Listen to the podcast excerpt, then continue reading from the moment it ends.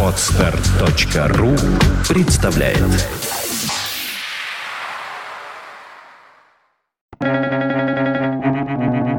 Свободное радио Компьюлента Если вы решили убить человека, ничего не стоит быть вежливым. Уинстон Черчилль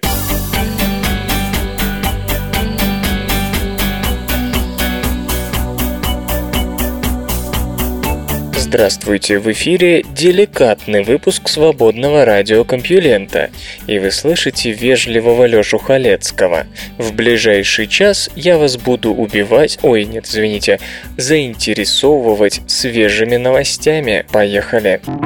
Наука и техника. Предложен новый взгляд на внутреннее строение Меркурия.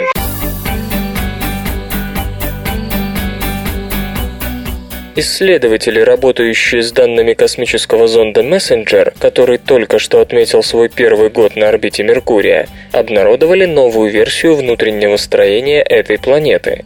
Предложено считать, что тонкая и твердая оболочка из сульфида железа окружает внешнее жидкое ядро. Это помогает объяснить гравитационное поле Меркурия, а вот с недавними геологическими потрясениями согласовывается не очень хорошо.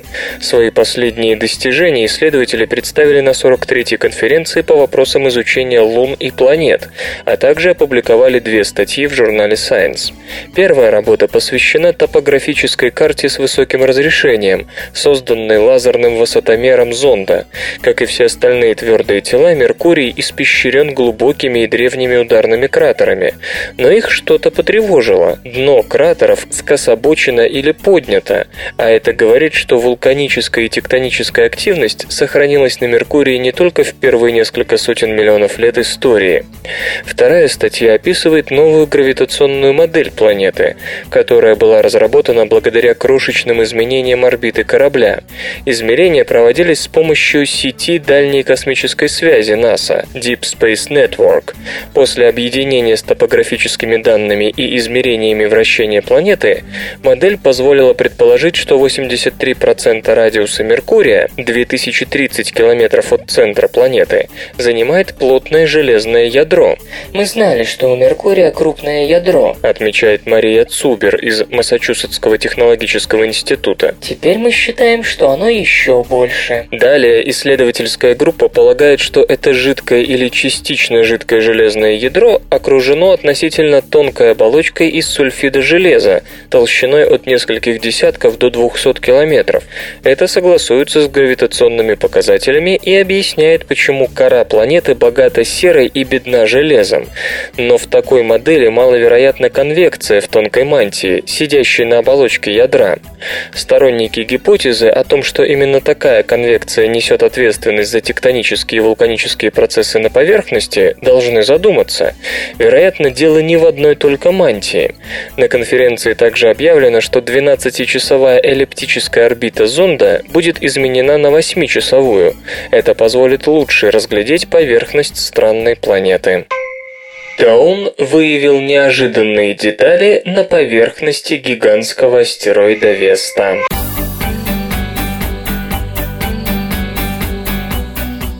Свежие изображения и информация, полученная из зонда Даун, пролили неожиданный свет на необычные по составу породы на поверхности Весты, до того никогда не встречавшиеся на астероидах. Прежде считалось, что поверхность этого небесного тела сложена целиком из ахондритов. По новым данным, она имеет более сложный и не до конца понятный исследователям состав. Астероид Веста, диаметр которого всего 530 километров, один один из самых ярких объектов Солнечной системы. Это единственное тело из пояса астероидов, которое можно увидеть с Земли невооруженным глазом. Едва ли не вдвое большую и втрое более тяжелую Цереру, например, таким образом разглядеть не удастся. Но, как выяснил аппарат Доун, на столь ярком астероиде есть еще более яркие зоны. С геологической точки зрения они очень необычны и заставляют нас пересмотреть некоторые взгляды на историю небесных тел такого рода. СРК не раз рассказывала о новых изображениях поверхности Весты, сделанных зондом НАСА Dawn, самым быстрым космическим аппаратом землян. Но сейчас речь идет не просто об очередных фотографиях. Свежие снимки показывают, что пятна с повышенным альбедо есть на всей поверхности огромного астероида, но особенно много их вокруг и внутри ударных кратеров. Это особенно важно, потому что ранее считалось, что вся поверхность этого небесного тела равномерно покрыта ахондритами, точка зрения, не нашедшая, как теперь ясно, практического подтверждения. Тем не менее, исследователи целиком отвергают мысль о том, что обнаруженные поверхностные породы носят экстраастероидный характер. Наш анализ показывает, что этот яркий материал происходит с самой Весты и весьма мало менялся, если вообще менялся за последние 4 миллиарда лет, отмечает Цзи Ань Ли, ученый из Мэрилендского университета в Колледж-парке, США, принимавший участие в анализе полученных с Даун материалов. По его словам, сейчас совершенно неясно, из каких минералов могут состоять эти участки. Их размер колеблется от сотни метров до 16 километров. Можно предположить, что метеориты, падавшие на поверхность Весты, лишь снимали тонкий приповерхностный слой и разбрасывали этот материал. Поэтому этих особо ярких пятен так много в районе кратеров. Но тогда все подповерхностные породы астероида должны состоять из этого же материала, состав которого загадочен. А значит, все наши представления о строении и эволюции крупных астероидов оказываются под угрозой. Впрочем, особо яркие породы не единственный сюрприз, преподнесенный исследователям. Выяснилось, что и темные пятна распределены неправильно. Пятна темно-серого, красного и коричневого тонов оказались как небольшими, так и весьма обширными. Но самое удивительное, они распределены в пространстве не случайным образом. Где-то их больше, где-то меньше. Однако концентрация везде разная, а различия столь существенны, что речь явно идет об их формировании в результате активных геологических процессов, которые считались несвойственными таким относительно небольшим небесным телам, как астероиды. Кроме того, темные пятна в некоторой степени привязаны к ударным кратерам. Так, участок, названный астрономами «снежным человеком», как будто окаймляет один из крупных кратеров. Но здесь также следует говорить лишь о том, что падающие метеориты только выплеснули наружу материал, и без того в больших количествах находившийся под самой поверхностью. Лишь самые небольшие пятна могли быть вызваны ударными объектами, богатыми, к примеру, углеродом, а вот существование того же снеговика объяснить так не получится. По предположениям исследователей, это необычное распределение темных и светлых участков могли породить мелкие астероиды, если они наносили удары с достаточно большой энергией и под достаточно тупым углом, чтобы расплавить поверхностные слои Весты, а не погрузиться вглубь, и разбросать более яркие породы из ее глубин. Сходным образом, похоже, образовался и бассейн Южный полюс Эйткин на Луне. Тем не менее, это не проясняет вопроса о происхождении последних. Высказывается также мысль о том, что этот материал может быть следами наиболее древних пород Солнечной системы, относящихся к периоду ее формирования. Ученые, работающие с НАСА, отмечают, что лишь забор поверхностных пород с пятен может существенно продвинуть нас в понимании того, какова их истинная природа. Наблюдение Весты продолжается до середины года. Затем Доун направится к самому большому небесному телу в поясе астероидов – Церерия, единственной карликовой планете в этом районе. Ее орбиты он достигнет в феврале 2015 -го. Замечу, что и Веста, и Церера до того ни разу не наблюдались с близкого расстояния ни одним космическим зондом с Земли. Открыта радиогалактика со следами множественных релятивистских струй.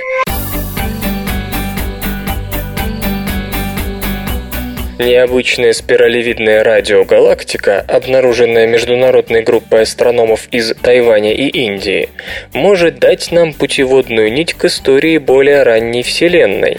Любопытно, что одна из ее релятивистских струй выглядит совсем свежей. Ее номер в каталоге NGC 3801, но ей присвоено и индивидуальное имя – Спеца – спиралевидная нерегулярно излучающая радиогалактика Spiral Host Episodic Periodic Radio Galaxy.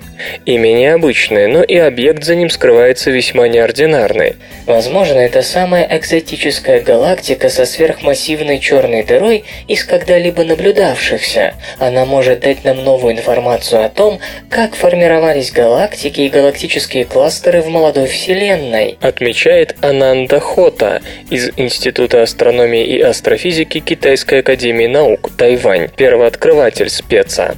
Скорее всего, находка представляет собой результат слияния двух более молодых галактик, что видно из незавершенности ее спиралевидной формы.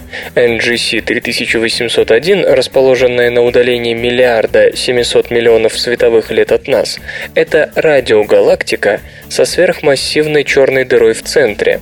Астрономы знают о том, что радиогалактики периодически выбрасывают релятивистские струи, которые и являются источником их радиоизлучения, настолько интенсивного, что оно, как правило, превосходит их свечение в видимом диапазоне. Но обычно радиогалактики являются эллиптическими, то есть с точки зрения формы они находятся на более поздней стадии развития. Однако спеца – галактика спиральная, а такие обычно возникают после слияния двух галактик. Релятивистские струи наблюдаются у них не очень часто. NGC 3801 – одна из всего двух спиральных галактик, где фиксировались такие многократно активные явления. Считается, что струи могут возникнуть не более чем дважды за историю формирования звездного скопления, но на снимках новооткрытой галактики есть следы трех явлений такого рода, случившихся в разное время. Возможно, это означает, что мы присутствуем при непосредственном рождении релятивистской струи или сразу после окончания такого процесса. Природа релятивистских струй пока не прояснена. Именно поэтому любые следы столь бурной активности привлекают к себе взоры астрономов. В этом случае галактика была открыта после анализа данных индийского радиотелескопа GMRT. При этом был сделан вывод, что одна из струй имеет возраст всего в несколько миллионов лет. Повторю, астрофизика не выработала общего мнения о механизме формирования релятивистской струи плазмы, но все основные теории сходятся на том, что явление связано либо с рождением слиянием сверхмассивных черных дыр, либо с их интенсивным вращением после такого слияния. И того и другого нет сейчас ни в нашей, ни в большинстве других галактик, но наблюдение подобных процессов может много рассказать нам не только собственно о черных дырах, но и согласно недавним исследованиям в теоретической астрофизике о кротовых норах. Причем, как кажется, многочисленные струи унесли из этой галактики существенное количество плазмы и протозвездного материала. Звезды в спеца выглядят относительно молодыми, да и число их не соответствует наблюдаемым размерам галактики. Вместе с тем, формирование новых звезд происходит на уровне значительно превосходящем нормальный, что, строго говоря, не свойственно обычным радиогалактикам и в особенности странно в условиях наблюдаемого дефицита протозвездного материала. Похоже, нюансы истории спеца не просто затянули звездную эволюцию в этом уголке Вселенной, но и повели ее по другому пути. Софт и безопасность. Microsoft придумала, как научить компьютеры распознавать жесты перед экраном.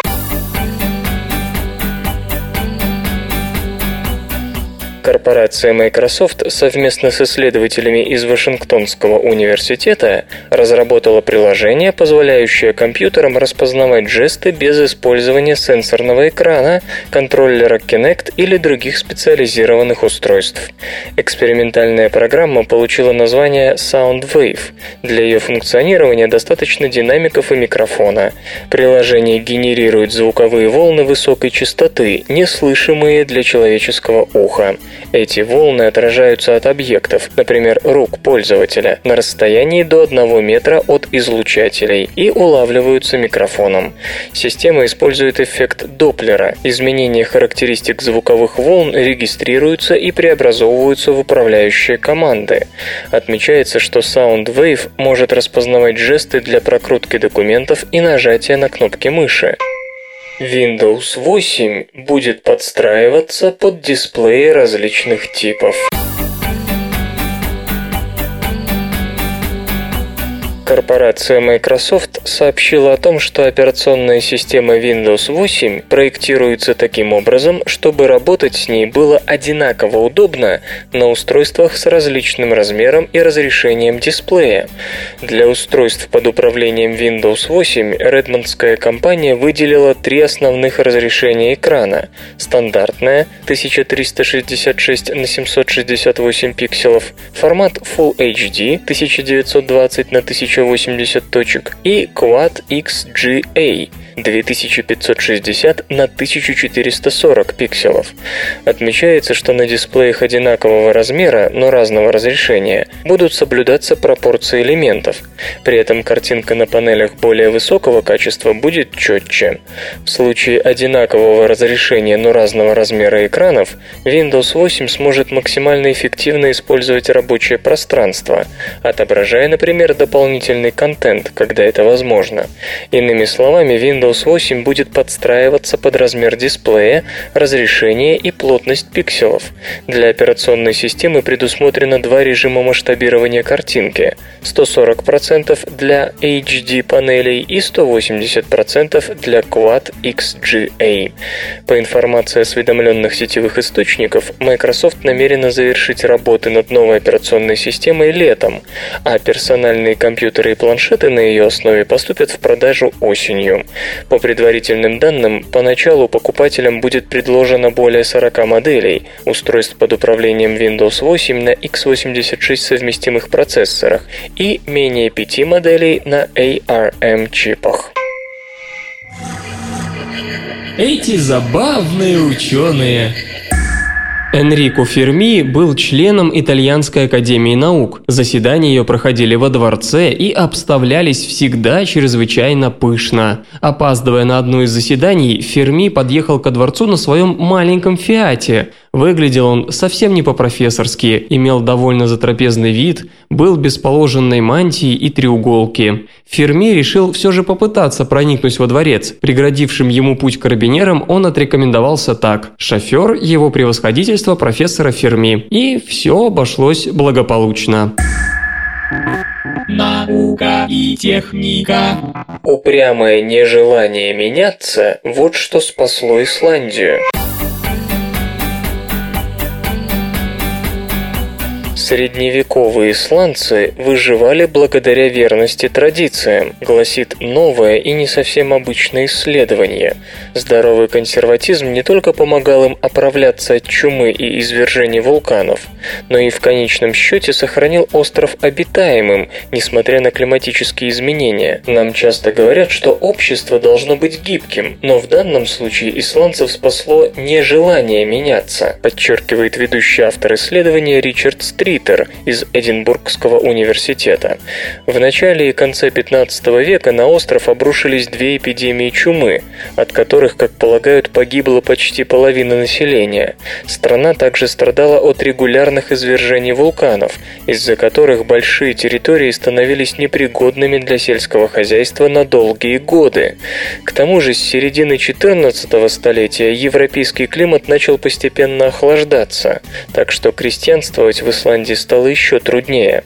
В то время исландцы пробавлялись в основном животноводством, а чем меньше людей, тем сложнее ухаживать за коровами и овцами. Впасть в отчаяние было легче легкого, но этого не произошло. Исследователи провели анализ почвы и вулканического пепла, тефры. Специалисты ожидали увидеть признаки изменений эрозии почвы после эпидемий.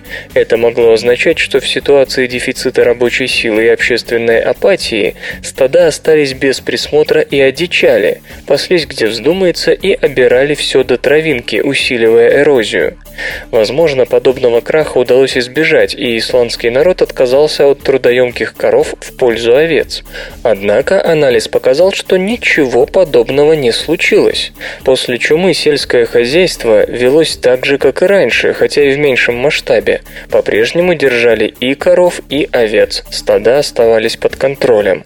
Это заложило положило основу дальнейшего выживания.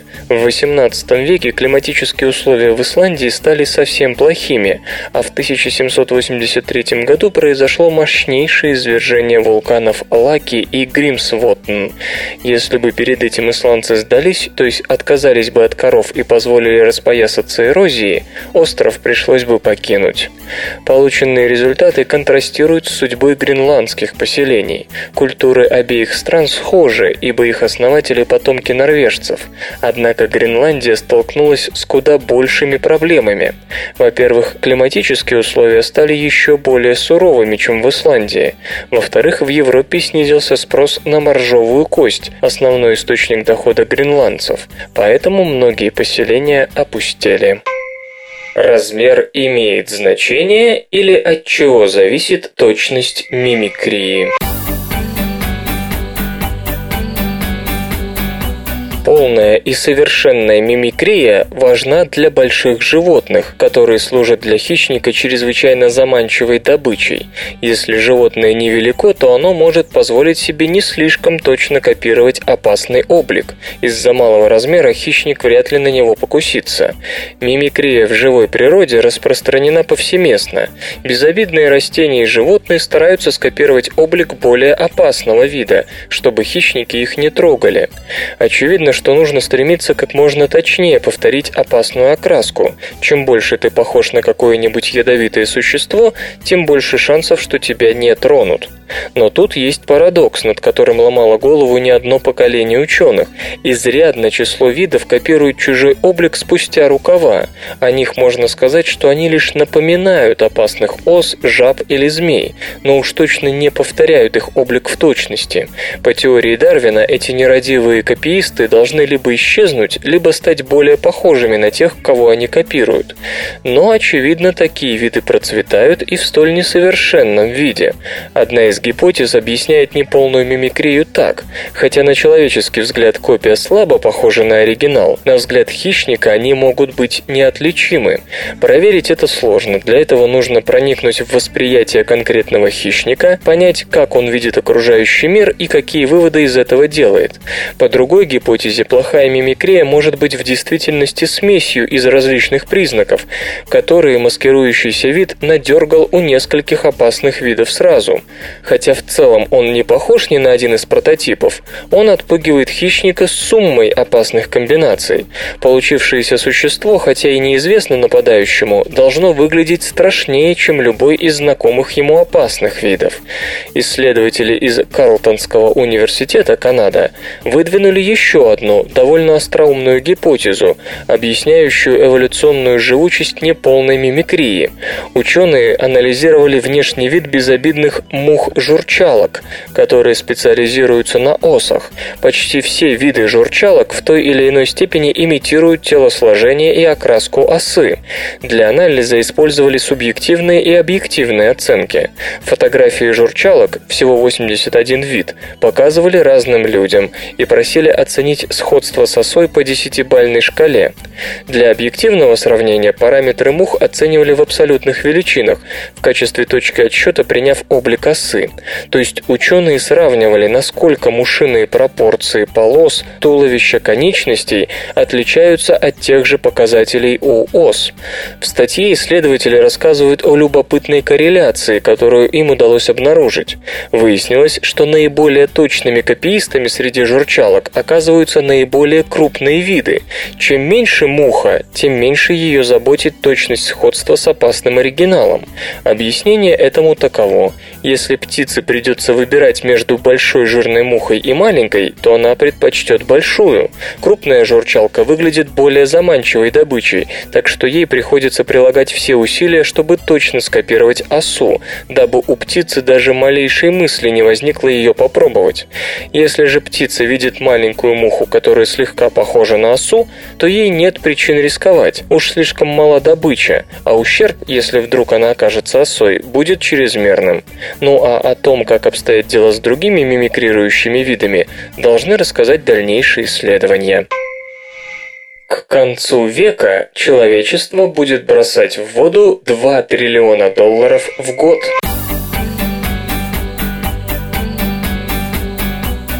Уровень моря поднимается, растут и связанные с этим затраты.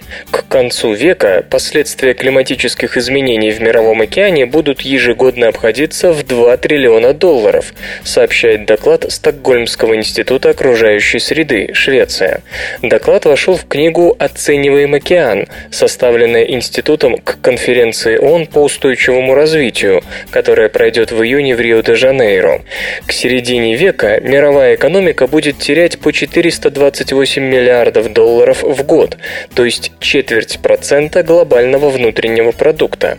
К 2100-му убытки вырастут до триллиона 979 миллиардов или 37%. Эти цифры выведены в сценарии, при котором температура Земли к 2100 году повысится на 4 градуса по Цельсию. Деньги потеряют рыболовство, туризм, экономика прибрежных районов, а также все отрасли, которые так или иначе связаны со способностью океана поглощать атмосферный углерод. Увеличится частота наводнений, особенно в Азии и Африке. Если же выбросы удастся ограничить и температура поднимется лишь на 2,2 градуса по Цельсию, удастся экономить до триллиона 400 миллиардов долларов. В 2050 мы будем терять 105 миллиардов в год, или 0,06% мирового ВВП, а к 2100 612 миллиардов или 11%.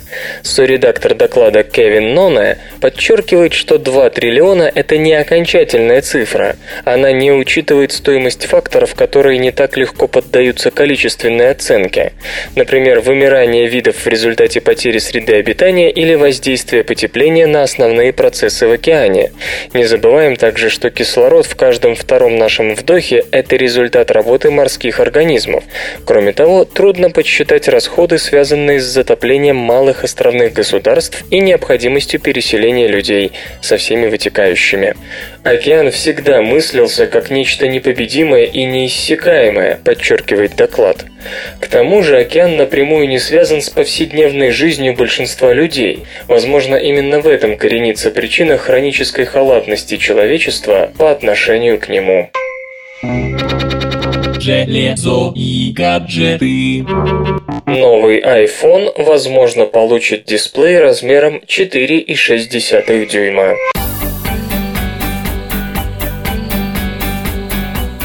Компания Apple, по информации осведомленных веб-источников, может представить iPhone следующего поколения уже во втором квартале 2012 года.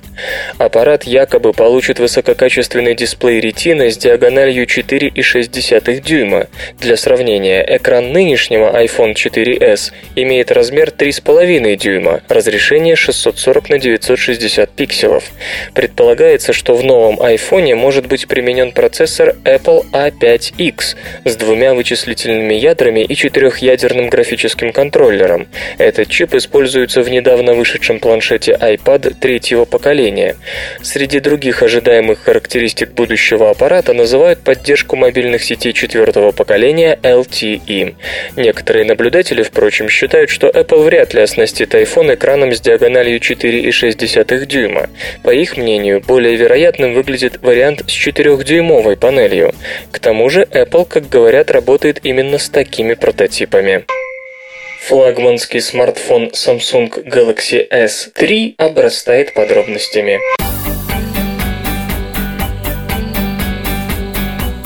Нидерландский ресурс GSM Help Desk, ссылаясь на собственные источники, обнародовал изображение и практически полный перечень технических характеристик коммуникатора Galaxy S3, который в скором времени, как ожидается, будет представлен компанией Samsung.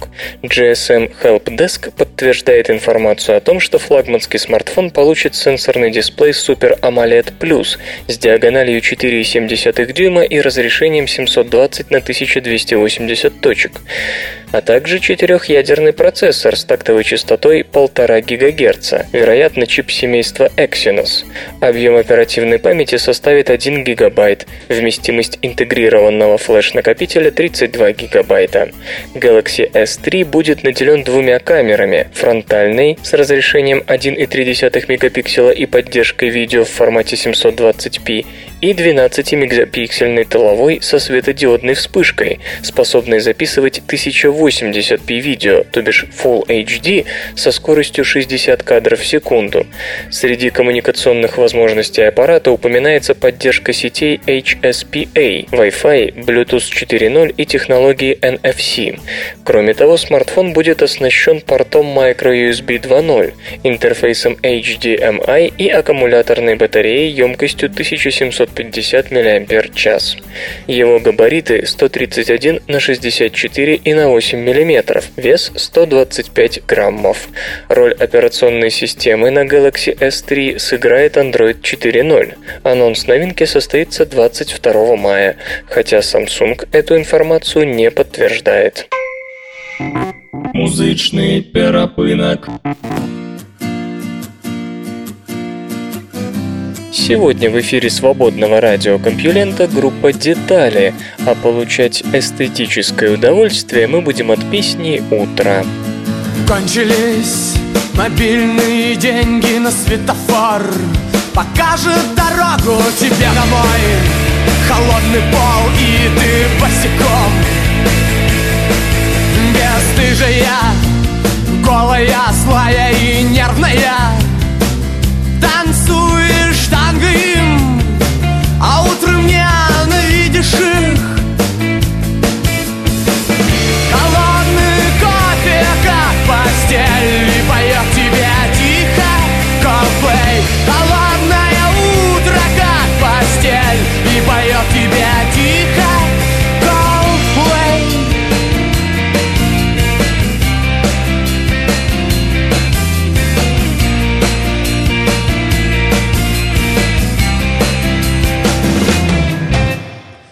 же, штрих-коды коробок призовых Вырезаешь формами Снежинок и сердец больших. Просто любишь ты Он один и вам по пути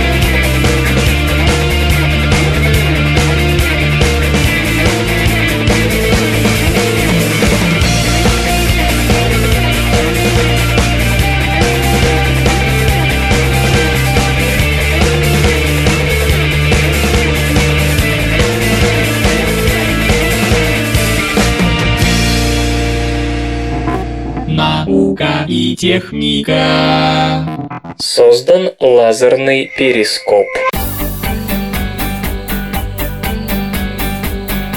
Новая активная лазерная система получения изображений, разработанная в Массачусетском технологическом институте, способна использовать непрозрачные поверхности как зеркала и принимать от них информацию об объектах за углом.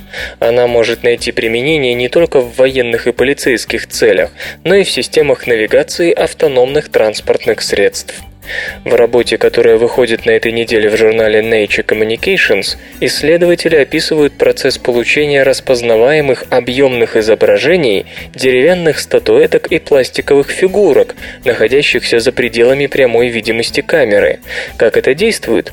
Фактически перед нами лазерный перископ, точнее фемтосекундный лазерный перископ. Сверхкороткие лазерные импульсы длительностью в квадриллионные доли секунды посылаются системой к любому любой твердой поверхности – дверям, углам, полу, которая находится в прямой видимости от заугольного пространства. Импульсы столь малой длительности просто не успевают поглощаться поверхностью и отражаются за угол, к интересующему нас предмету или их группе. А возвращаются они благодаря когерентности лазерного излучения, причем практически в ту же точку, откуда пришли, то есть в приемник излучения, находящийся рядом с лазерным излучателем. С обычным световым источником создать импульсы нужной когерентности и краткости, необходимые для такого лидарного перископа, просто не удалось бы. Детектор-уловитель отраженных импульсов осматривает комнату за углом несколько раз. Лазер посылает импульсы в несколько разных мест на отражающей поверхности, чтобы получить ряд точек для моделирования заугольного пространства. Чувствительность детектора-уловителя такова, что он различает световые сигналы длительностью не более триллионных долей секунды. Чтобы оценить расстояние до предмета и его форму, система рассчитывает время прохождения сигнала до промежуточной отражающей поверхности, к целевому объекту и обратно до принимающего детектора. Затем поступающие данные проходят цифровую обработку и подаются на экран в виде изображений, которые можно мышкой крутить по своей оси, а не объемны. Фемтосекундные лазеры уже использовались для получения изображений сверхбыстрых биохимических процессов, в которые вовлечены и слишком маленькие, и слишком быстрые для обычных микроскопов объекты, а вот их применение для тел макроскопических размеров до сих пор не практиковалось. По сути, речь идет о методе, впервые описанном в истории о Персее и Медузе Гаргоне, но использование лазера для получения изображения открывает перед системой значительно более широкие перспективы. Как комментируют сами разработчики, их детище может быть весьма полезным для любого пользователя, которому нужно изучить опасное помещение, прежде чем зайти в него.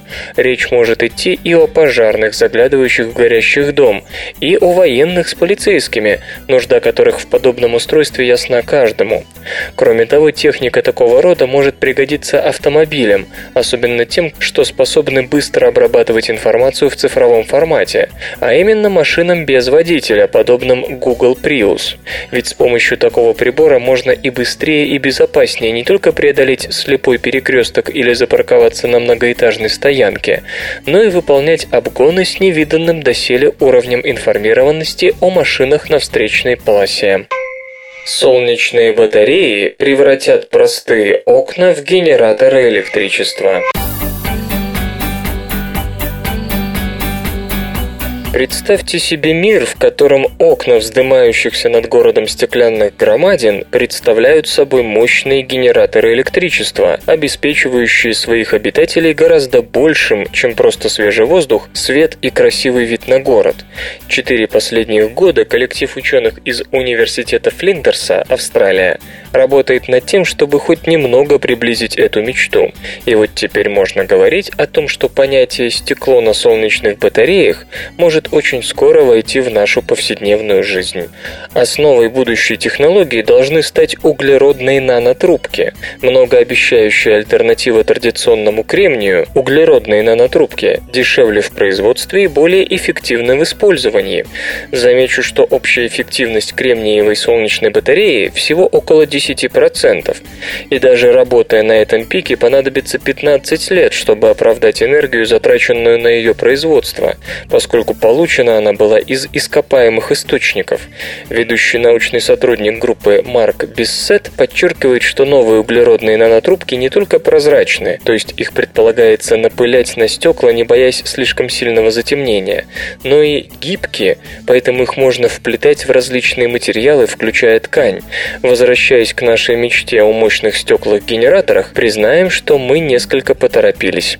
Впрочем, несмотря на то, что количество энергии, генерируемой солнечным солнечными окнами будет недостаточным, чтобы полностью обеспечить потребности стандартного офисного здания, изобретение все-таки сможет внести существенный вклад в сохранение кошелька и экологии.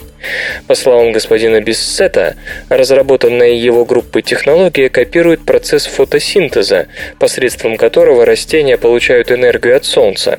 Так, в углеродных солнечных батареях функциональный слой одностенных углеродных нанотрубок зажат между двумя стеклянными стеклянными субстратами, покрытыми тонким слоем проводящего ITO – индиоловянного оксида. Падающий на такую структуру свет приводит к генерированию свободных электронов внутри нанотрубок. На самом деле вначале генерируется экситон – параэлектрон-дырка, которая затем быстро разделяется на межтрубочном интерфейсе, и это делает процесс совсем не похожим на фотосинтез. Так вот, генерирование свободных электронов используется для подключения электрических приборов. Сейчас в лаборатории собран лишь небольшой функциональный прототип. Следующим этапом должно стать испытание наноуглеродных трубок в промышленных масштабах.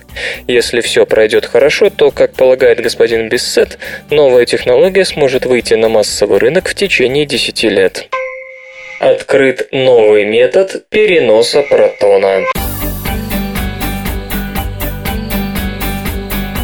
Команда ученых из Университета Южной Калифорнии и Национальной лаборатории Лоуренса в Беркли открыла новый путь, по которому протон переходит от одной молекулы к другой, что является основным этапом бесчисленного количества химических и биологических реакций. Руководитель проекта Анна Крылова из Университета Южной Калифорнии и ее коллеги продемонстрировали, что протон совсем не обязан, как всегда считалось, путешествовать исключительно вдоль водородных связей. Полученные данные говорят о том, что протоны способны эффективно двигаться в уложенных стопкой системах молекул. Это является обычным делом в растительной биомассе, клеточных мембранах, ДНК, да где угодно. Вооружившись новым знанием, ученые смогут лучше понять каталитические реакции, проходящие со стадии переноса протона, придумать, как лучше использовать биомассу, растительный материал в качестве возобновляемого источника топлива, разобраться с тем, как меланин защищает тело от солнечных лучей. Водородные атомы чаще всего находятся между двух молекул, образуя так называемые водородные связи.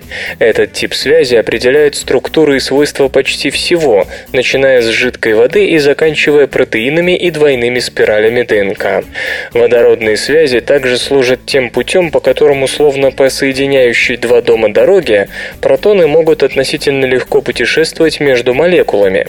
А что же происходит, когда дороги нет? Чтобы ответить на этот вопрос, профессор Крылова и ее коллеги из лаборатории Лоуренса создали систему, в которой две молекулы были уложены стопочкой друг на друга, без водородных связей между ними.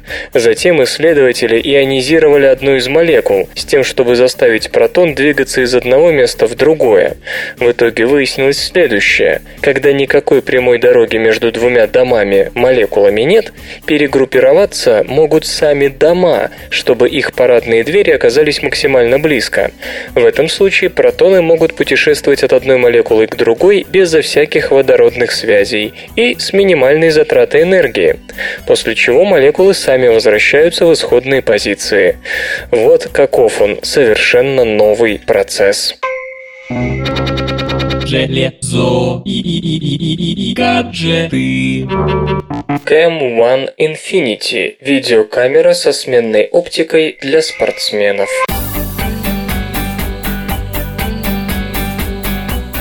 Компания Cam One разработала компактную видеокамеру Infinity, рассчитанную на мотогонщиков, велосипедистов, серферов, сноубордистов и прочих любителей активного отдыха. Устройство оборудовано 5-мегапиксельной матрицей, полуторадюймовым дисплеем, двумя слотами для карт microSD, вместимостью до 32 гигабайт, портом USB и интерфейсом HDMI. Размеры новинки 49 на 42 и на 34 мм, вес 88 граммов. Видеокамера позволяет записывать видео в формате 1080p, то бишь 1920 на 1080 точек, и 720p, 1280 на 720 пикселов, со скоростью 30 и 60 кадров в секунду соответственно. Есть режим фотосъемки. Заявленное время автономной работы на одной подзарядке аккумуляторной батареи достигает 90 минут при видеозаписи.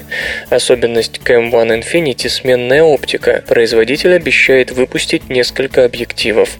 Комплект поставки видеокамеры включает крепление на руль и шлем, футляр для подводной съемки, а также соединительные кабели.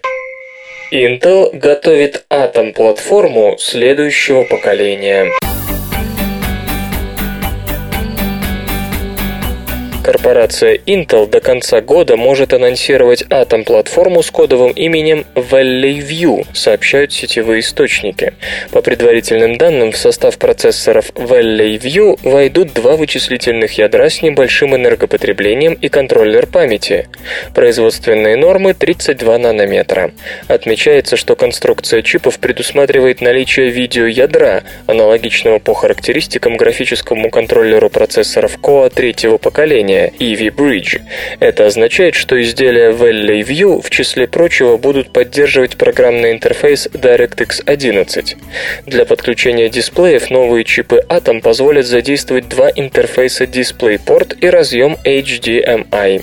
Процессоры Valley View дополнят набор системной логики Balboa Park. Ожидается, что чипы найдут применение в портативных устройствах, нетбуках, планшетных компьютерах и прочем.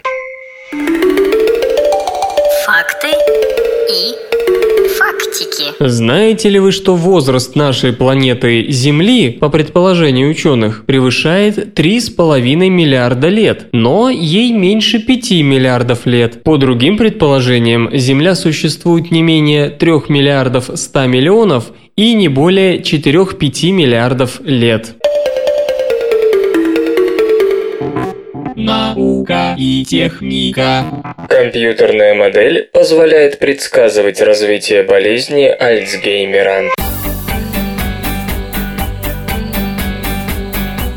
Создана компьютерная модель, которая описывает распространение по мозгу токсичных белков, вызывающих различные нейродегенеративные заболевания.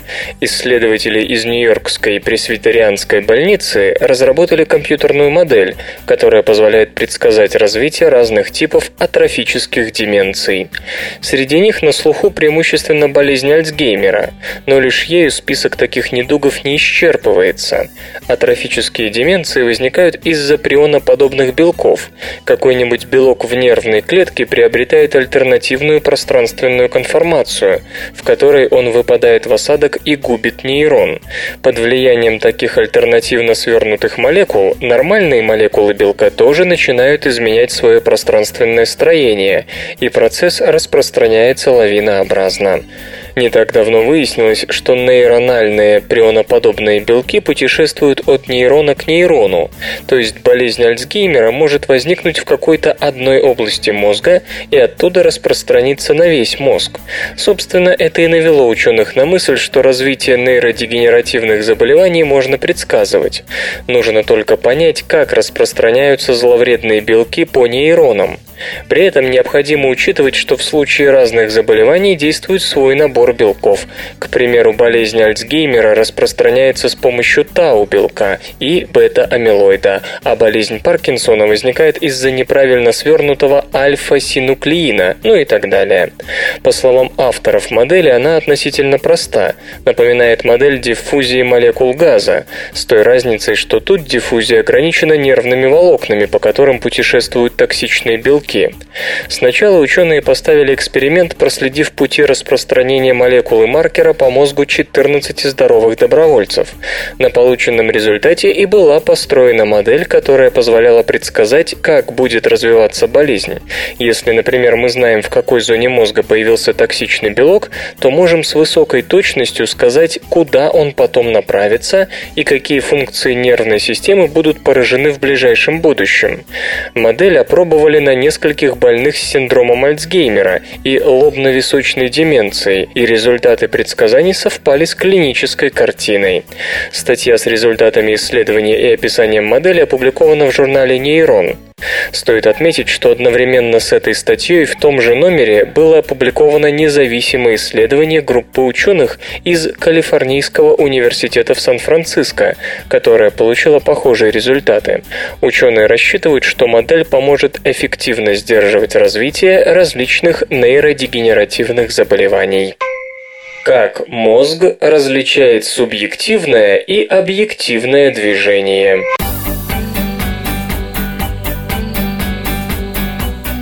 Мы следим за проезжающей машиной и понимаем, что движется она, а не улица. Это происходит благодаря совместной работе двух зон мозга, одна из которых не воспринимает собственных движений глаза.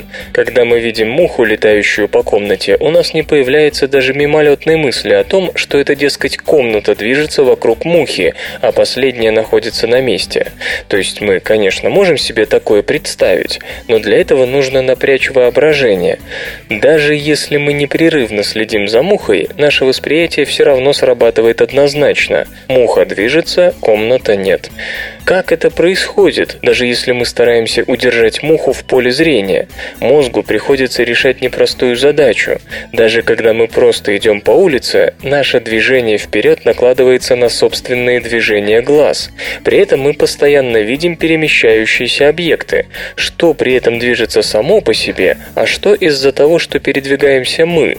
В статье, опубликованной в журнале «Нейрон», исследователи из Института биологической кибернетики научного общества Макс Макса Планка, Германия, описывают работу двух областей мозга, отвечающих за различие субъективного и объективного движения.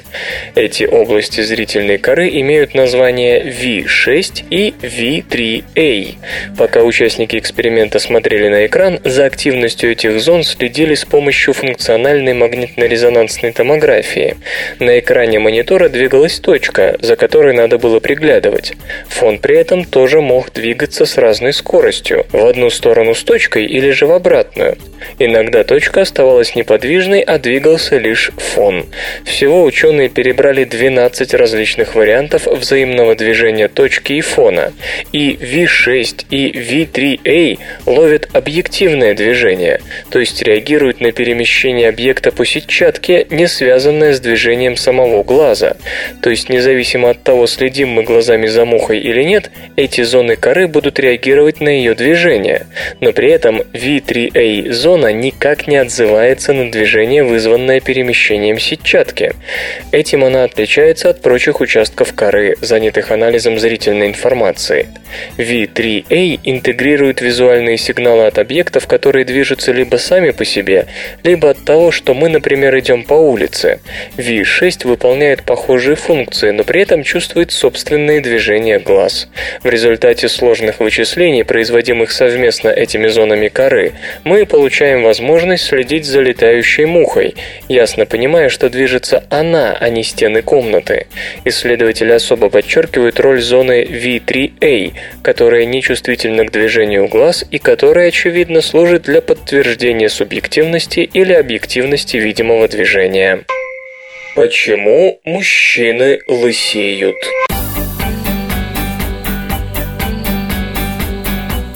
Избыток простагландина D2 в коже головы подавляет рост волосяных сумок и, следовательно, собственно волос. Почти 80% мужчин страдают от андрогенетической аллопеции, то есть облысения. Это бывает у всех по-разному. У кого-то в молодости, у кого-то в старости и по-разному проявляется. Одни лысеют полностью, другие отделываются небольшими залысинами. Некоторые мужчины готовы отдать буквально все за новую новые волосы. Но, несмотря на немалый общественный запрос, ученые до сих пор не знают даже всех причин облысения, не говоря уже о том, чтобы предложить эффективную терапию. Удалось выяснить, что выпадению волос способствует мутация в гене рецептора тестостерона, но такая мутация обнаруживается лишь у небольшой части мужчин с облысением. Существующие лекарства были подобраны благодаря счастливой случайности. Финастерид, пропеция, изначально разрабатывал использовался как противоопухолевое средство, а миноксидил регейн как средство от повышенного давления. Исследователи, представляющие медфакультет Пенсильванского университета, сумели найти еще одну, возможно, главную причину облысения. Оказалось, что в коже головы лысеющих мужчин повышен синтез простагладина D2 и фермента, отвечающего за этот процесс. Простагландины – это липидные молекулы, которые, как и обычные гормоны, имеют мощное влияние на физиологию. Эксперименты позволили увидеть, как простагландин D2 влияет на состояние волосяного покрова у мышей. Если простагландина было много, волосяные луковицы оставались маленькими и могли дать только небольшой волосок. Производные этого липида вообще подавляли рост волос. Исследователям удалось также определить белок, который чувствует простагландин D2 и передает его указания внутри клетки. Им оказался GPR44, рецептор 44, ассоциированный с G-белком. Считается, что он же играет самую активную роль при разнообразных аллергиях, и некоторые компании уже сейчас тестируют лекарства, которые подавляют активность GPR44. Возможно, эти же медикаменты сработают и против облысения. Исследователи уточняют, что другие простагландины работают как раз на рост волос. Например, F2-альфа стимулирует рост ресниц, а И2 – рост волос у мышей. Скорее всего, густота волосяного покрова зависит от баланса разных простагландинов. Так что будет ли успешным подавление синтеза плохого простагландина D2, ученые пока сказать не могут. Возможно, для восстановления роста волос придется подключать другие физиологически активные молекулы. Подтверждено, сигаретный дым вызывает рак. Научная группа под руководством А.К. Раджасекарана, директора Ньюморского детского онкоцентра, показала, что ключевой протеин, вовлеченный в клеточные функции и клеточную регуляцию, блокируется веществом, присутствующим в сигаретном дыме. То, что табачный дым – одна из причин раковых заболеваний легких, а также ассоциируется со многими другими формами рака у взрослых, доказано не сегодня. Он содержит более 4000 компонентов, многие из которых связываются с развитием и прогрессом рака легких. Ну а новые данные наглядно демонстрируют, что пассивное курение столь же опасно, как и просто курение. И все благодаря влиянию, оказываемому компонентами дыма на клетки тела. В рассматриваемом исследовании обнаружено, что вызывающие рак агенты, названные реакционными кислородными компонентами, которые склонны ингибировать нормальные клеточные функции, присутствуют в полном объеме в газовой фазе сигаретного дыма дыма. Вдыхание дыма, произведенного всего двумя сигаретами, практически полностью останавливает функционирование клеточного калий-натриевого насоса на несколько часов, что чревато повреждением или преждевременным разрушением клеток. Таким образом, более чем наглядно продемонстрировано, что если уж не сами взрослые, то, по крайней мере, дети должны быть защищены от сигаретного дыма. Частое пассивное курение в детстве с обожаемым папочкой на кухне курения может спровоцировать развитие рака легких во взрослом возрасте. И хотя потребуются еще исследования, чтобы понять все последствия ингибирования компонентами сигаретного дыма натриевого насоса, и так понятно, что пассивное курение даже более опасно, чем о нем думали. Железо и гаджеты. NVIDIA представила первую видеокарту нового поколения. Компания NVIDIA только что анонсировала графический ускоритель следующего поколения GeForce GTX 680 на архитектуре Kepler. По заявлению NVIDIA, при разработке Kepler большое внимание уделялось показателям энергетической эффективности. Платформа Kepler, предусматривающая использование 28-нанометровой технологии производства, приходит на смену архитектуре Fermi 40 нанометров. Ускоритель GeForce GTX GTX 680 насчитывает 1536 потоковых процессоров. Карты эталонного образца будут нести на борту 2 ГБ памяти GDDR5 с 256-битной шиной. Базовая частота ядра чипа составляет 1006 МГц, повышается до 1058 МГц. Частота памяти 6008 МГц, эффективная. Для подключения устройств отображения информации имеется два два разъема DVI, один интерфейс DisplayPort, а также один разъем HDMI. Максимальное заявленное энергопотребление GeForce GTX 680 составляет 195 Вт. Для сравнения, у модели GeForce GTX 580 этот показатель равен 244 Вт.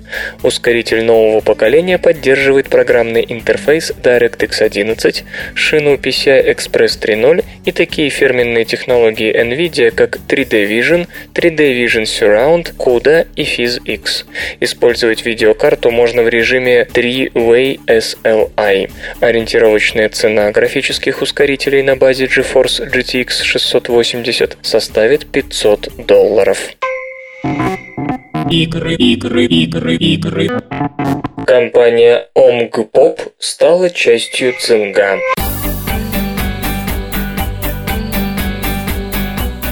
Компания Цинга, специализирующаяся на разработке игр для социальных сетей, приобрела нью-йоркскую студию OMG Pop. По данным газеты Wall Street Journal, сумма сделки составила 210 миллионов долларов, из которых 180 миллионов пошли на покупку 40% пакета акций студии, а 30 миллионов на удержание персонала, то есть были потрачены на выплаты сотрудникам OMG Pop. В обмен Цинга получила права на все выпущенные OMG поп игры, включая весьма популярную Draw Something. Нью-Йоркский девелопер, вышедший на рынок в 2006 успел произвести 35 игр. Тем не менее, настоящий успех пришел лишь с выходом Draw Something, появившийся на мобильных iOS-устройствах и в Facebook.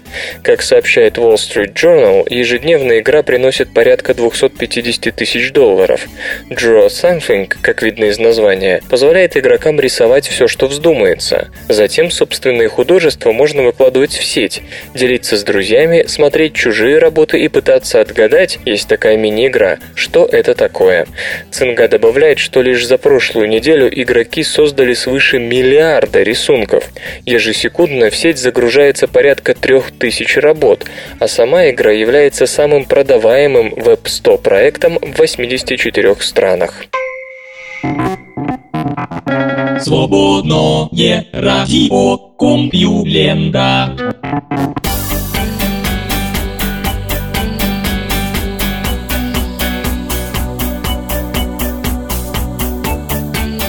Деликатный выпуск СРК подошел к концу. Загляните на сайт компьюлента.ру, там новостей еще больше. Ну а меня, Лешу Халецкого, вы обязательно услышите завтра. Обещаю и держите себя в руках.